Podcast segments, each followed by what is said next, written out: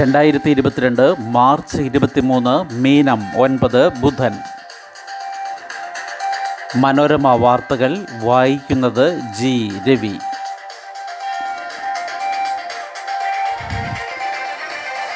പെട്രോളിനും ഡീസലിനും തുടർച്ചയായ രണ്ടാം ദിവസവും വില കൂട്ടി. പാചകവാതകവും പൊള്ളുന്നു. ഗാർഹിക സിലിണ്ടറിന് അൻപത് രൂപ കൂട്ടി. കൊച്ചിയിലെ വില തൊള്ളായിരത്തി അൻപത്തി ആറ് രൂപ അൻപത് പൈസ. പെട്രോളിന് എൺപത്തി ഏഴ് പൈസയും ഡീസലിന് എൺപത്തിനാല് പൈസയും കൂട്ടി.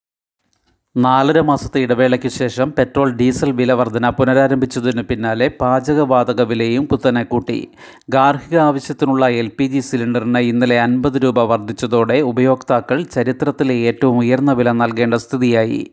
തൊള്ളായിരത്തി അൻപത്തി ആറ് രൂപ അൻപത് പൈസയാണ് കൊച്ചിയിലെ പുതുക്കിയ നിരക്ക്. കഴിഞ്ഞ ഒരു വർഷത്തിനിടയിലെ ഏറ്റവും ഉയർന്ന നിരക്ക് വർധനയാണ് ഇത്. പെട്രോൾ ഡീസൽ വില ഇന്നലെ കൂട്ടിയതിന് പിന്നാലെ ഇന്നും ഉയരും. ഇന്ന് പെട്രോൾ ലിറ്ററിന് എൺപത്തിയേഴ് പൈസയും ഡീസലിന് എൺപത്തിനാല് പൈസയും കൂടും.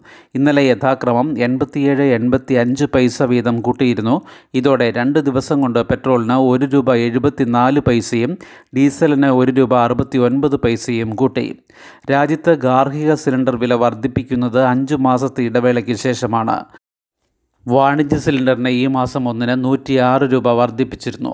ഇതിന് ഇന്നലെ എട്ട് രൂപ കുറച്ചതോടെ വില രണ്ടായിരം രൂപ അൻപത് പൈസയായി. അഞ്ച് സംസ്ഥാനങ്ങളിലെ നിയമസഭാ തെരഞ്ഞെടുപ്പിന് മുന്നോടിയായി മാസങ്ങളായി ഇന്ധന ഗാർഹിക പാചകവാതക വിലകളിൽ മാറ്റം വരുത്തിയിരുന്നില്ല. ക്രൂഡ് വില നൂറ്റി പത്ത് ഡോളർ വരെ ഉയർന്ന രണ്ടായിരത്തി പതിമൂന്ന് പതിനാലിൽ പാചകവാതകം ഗാർഹിക സിലിണ്ടർ വില ആയിരത്തി ഇരുന്നൂറ്റി നാൽപ്പത്തി ഒന്ന് രൂപ വരെ എത്തിയിട്ടുണ്ട്. എന്നാൽ പൊതുജനങ്ങൾക്ക് സബ്സിഡി ആശ്വാസമായിരുന്നതിനാൽ ഉപയോക്താവിന് ചെലവാക്കേണ്ടിയിരുന്നത് നാനൂറ്റി പതിനാല് രൂപ മാത്രമായിരുന്നു. യഥാർത്ഥ വിലയുടെ പകുതിയിലധികം സബ്സിഡിയായി ലഭിച്ചിരുന്നു. രണ്ടായിരത്തി ഇരുപത് ജൂലൈയിലാണ് പാചകവാതക സബ്സിഡി കേന്ദ്ര സർക്കാർ നിർത്തലാക്കിയത്. പ്രധാനമന്ത്രി ഉജ്ജ്വല യോജന പ്രകാരമുള്ള എട്ട് കോടി ഉപയോക്താക്കൾക്ക് മാത്രമാണ് നിലവിൽ സബ്സിഡി ലഭിക്കുന്നത്.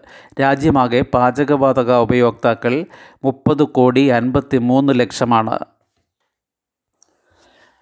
ഉക്രൈനിൽ റഷ്യ ആക്രമണം തുടങ്ങിയിട്ട് നാളെ ഒരു മാസം. ജനവാസ മേഖലകളിൽ ആക്രമണം ശക്തമാക്കി റഷ്യ. തെക്കൻ തുറമുഖ നഗരമായ മരിയുപോളിൽ രക്തരൂക്ഷിതമായ ചെറുത്തുനിൽപ്പ് തുടരവെ ഉക്രൈനിൽ ജനവാസ കേന്ദ്രങ്ങളിൽ റഷ്യ ആക്രമണം ശക്തമാക്കി. കീവിന്റെ വടക്കൻ പ്രദേശങ്ങളിൽ കനത്ത പീരങ്കി ആക്രമണം തുടർന്നു. ഉക്രൈൻ തീരത്ത് റഷ്യൻ നാവികസേനയും നീക്കം ഊർജിതമാക്കിയിട്ടുണ്ട്. ഉക്രൈനിലെ റഷ്യയുടെ ആക്രമണത്തിനെതിരെ ഇന്ത്യ അയഞ്ഞ നിലപാടാണ് സ്വീകരിച്ചതെന്ന് U S president Joe Biden പറഞ്ഞു. ജപ്പാനും ഓസ്ട്രേലിയയും അടക്കം യു എസ് സഖ്യ സൗഹൃദ രാജ്യങ്ങൾ ശക്തമായ നിലപാടെടുത്തതായും അദ്ദേഹം ചൂണ്ടിക്കാട്ടി. വെള്ളവും ഭക്ഷണവും മരുന്നുമില്ലാതെ പതിനായിരക്കണക്കിന് ആളുകൾ കുടുങ്ങിക്കിടക്കുന്ന മരിയോപോളിലേക്ക് അടിയന്തര സഹായം എത്തിക്കാൻ വെടിനിർത്തലിന് ഉക്രൈൻ അഭ്യർത്ഥിച്ചു. റെഡ് ക്രോസ് സംഘത്തിന് നഗരത്തിലേക്ക് പ്രവേശിക്കാനായിട്ടില്ല. രാജ്യത്തിന്റെ മറ്റു ഭാഗങ്ങളിൽ റഷ്യയുടെ കരയാക്രമണം ശക്തമായ ചെറുത്തുനിൽപ്പ് നേരിടുകയാണ്. ആക്രമണം ഇരുപത്തിയെട്ട് ദിവസം പിന്നിടുമ്പോൾ ഒരു പ്രധാന നഗരം പോലും റഷ്യയ്ക്ക് പിടിക്കാനായിട്ടില്ല.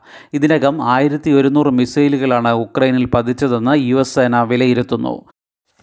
ഒരു കോടിയിലേറെ പേർ വീട് വിട്ട് പലായനം ചെയ്തെന്നാണ് ഐക്യരാഷ്ട്ര സംഘടനയുടെ കണക്ക്.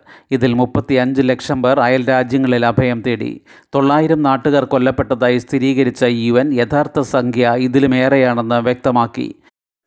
സമാധാന ചർച്ചകളും ലക്ഷ്യം കാണാതെ തുടരുകയാണ്. വെടിനിർത്തുകയും റഷ്യൻ സേന പിന്മാറുകയും ചെയ്യുമെങ്കിൽ നാറ്റോ അംഗത്വ നീക്കം ഉക്രൈൻ ഉപേക്ഷിക്കാമെന്ന് പ്രസിഡന്റ് സെലൻസ്കി പറഞ്ഞു. റഷ്യയുടെ പ്രധാന ആവശ്യങ്ങളിലൊന്നാണ് ഇത്. ഡിജിറ്റൽ ഡി അഡിക്ഷൻ സഹായം പോലീസിന്റെ ഡിഡാസ് ഇന്റർനെറ്റ് അടിമകളായ കുട്ടികൾക്കുള്ള പദ്ധതി ആദ്യം നാല് കേന്ദ്രങ്ങളിൽ. ഓൺലൈൻ ഗെയിമുകളുടെയും ഇന്റർനെറ്റ് അശ്ലീല സൈറ്റുകളുടെയും അടിമകളായ കുട്ടികളുടെ രക്ഷയ്ക്കായി Kerala police digital de addiction അതായത് ഡി ഡാഡ് കേന്ദ്രങ്ങൾ തുറക്കുന്നു. ഇതിന്റെ പൈലറ്റ് പദ്ധതിക്ക് സർക്കാർ അംഗീകാരം നൽകി. തിരുവനന്തപുരം കൊച്ചി തൃശൂർ കോഴിക്കോട് നഗരങ്ങളിലാണ് ആദ്യഘട്ടത്തിൽ ഇത് നടപ്പാക്കുക. ഓൺലൈനായും കൂടുതൽ കൗൺസിലിംഗ് വേണ്ട കുട്ടികൾക്ക് ജില്ലാ കേന്ദ്രങ്ങളിൽ ഓഫ്ലൈനായും സേവനം നൽകും. ഓൺലൈൻ തട്ടിപ്പിനും വാട്സാപ്പ് പ്രണയ ചതിക്കുഴിയിൽ വീഴുന്ന വീട്ടമ്മമാർക്കും ഡിഡാഡ് സേവനം നൽകാൻ ഉദ്ദേശമുണ്ട്. നാല് കേന്ദ്രങ്ങളിൽ ഇത് ആരംഭിക്കാൻ ഒന്ന് പോയിന്റ് മൂന്ന് പൂജ്യം കോടി രൂപ സർക്കാർ അനുവദിച്ചു. നൂറ്റി ഇരുപത്തിയാറ് ശിശു സൗഹൃദ പോലീസ് സ്റ്റേഷനുകളിലും പദ്ധതി വ്യാപിപ്പിക്കും. രാജ്യത്ത് ഇതാദ്യമായാണ് ഒരു പോലീസ് സേന കുട്ടികൾക്കായി ഡിജിറ്റൽ ഡി അഡിക്ഷൻ കേന്ദ്രങ്ങൾ തുറക്കുന്നത്. ഏറ്റവും അധികം ഇന്റർനെറ്റ് ഉപയോക്താക്കളും മൊബൈൽ ഫോൺ വരിക്കാരുമുള്ള സംസ്ഥാനമാണ് കേരളം. കോവിഡ് ലോക്ക്ഡൗൺ വന്നതോടെ നഴ്സറി കുട്ടികൾ മുതലുള്ളവർക്ക് പഠനവും പരീക്ഷയുമെല്ലാം ഓൺലൈനിലായിരുന്നു. ഇതോടെ മൊബൈൽ ഫോൺ ഇന്റർനെറ്റ് എന്നിവ എങ്ങനെ ഉപയോഗിക്കാമെന്ന് ഏവരും പഠിച്ചു. ചിലർ ദുരുപയോഗവും പഠിച്ചു. ക്ലാസ് തീർന്നാലും കുട്ടികൾ ഫോണും ടാബും ലാപ്ടോപ്പും ഓഫാക്കാതെ ഓൺലൈൻ കളികളിലേക്ക് കടന്നു. മുതിർന്ന കുട്ടികളിൽ പലരും അശ്ലീല സൈറ്റുകൾക്കും അടിമകളാണ്. ഈ സാഹചര്യത്തിലാണ് ഇന്റർനെറ്റ് വഴി ഡിജിറ്റൽ കൗൺസിലിംഗ് എന്ന ആശയം പോലീസ് സർക്കാരിന് സമർപ്പിച്ചത്. വിദ്യാഭ്യാസം ആരോഗ്യം വനിതാ ശിശു വികസന വകുപ്പുകളുമായി യോജിച്ചാണ് പദ്ധതി നടപ്പാക്കുക. ഇന്റർനെറ്റ് ഉപയോഗം വ്യക്തമായി അറിയാവുന്ന പരിശീലനം ലഭിച്ച സൈക്യാട്രിസ്റ്റിന്റെ സേവനം ഓരോ കേന്ദ്രത്തിലും ലഭ്യമാക്കും. രക്ഷിതാക്കൾ അധ്യാപകർ വിദ്യാർത്ഥികൾ പൊതുജനം എന്നിവരെ ബോധവൽക്കരിക്കാൻ ജനമൈത്രി പോലീസിന്റെ സേവനം ഉപയോഗിക്കും. കാവുകളുടെ സംരക്ഷണം പ്രത്യേക വകുപ്പിന് ശുപാർശ. സംസ്ഥാനത്തെ കാവുകളുടെ സംരക്ഷണത്തിനായി പ്രത്യേക വകുപ്പ് രൂപീകരിച്ച് ചുമതല നൽകാൻ ശുപാർശ. പരിസ്ഥിതി സംബന്ധിച്ച നിയമസഭാ സമിതി സ്വതന്ത്ര പഠനം നടത്തി തയ്യാറാക്കിയ റിപ്പോർട്ടിലാണ് ഇത്. റിപ്പോർട്ട് നിയമസഭയിൽ സമർപ്പിച്ചു. പുതിയ വകുപ്പിന് കീഴിൽ കാവുകളുടെയും അനുബന്ധ ജലസ്രോതസ്സുകളുടെയും സംരക്ഷണ പരിപാലന നവീകരണ പ്രവർത്തനങ്ങൾ പദ്ധതികൾ എന്നിവ നിയന്ത്രിക്കുന്നതിന് അതോറിറ്റി രൂപീകരിക്കാൻ നിയമനിർമ്മാണം നടത്തണമെന്നും ശുപാർശയുണ്ട്. കാവുകളിൽ നിന്ന് നഷ്ടപ്പെട്ട ഭൂമി വീണ്ടെടുത്ത് അതിർത്തികൾ കൃത്യമായി നിർണയിക്കണം കാവുകളിൽ ജൈവവേലി സ്ഥാപിക്കണം. കാവ് എന്ന വാക്കിന് നിർവചനം തയ്യാറാക്കണം. പീപ്പിൾസ് ബയോഡൈവേഴ്സിറ്റി രജിസ്റ്ററിലെ വിവരങ്ങൾ ഉപയോഗപ്പെടുത്തി കാവുകളുടെ സംരക്ഷണത്തിനായി പ്രത്യേക പദ്ധതി ആവിഷ്കരിക്കണം.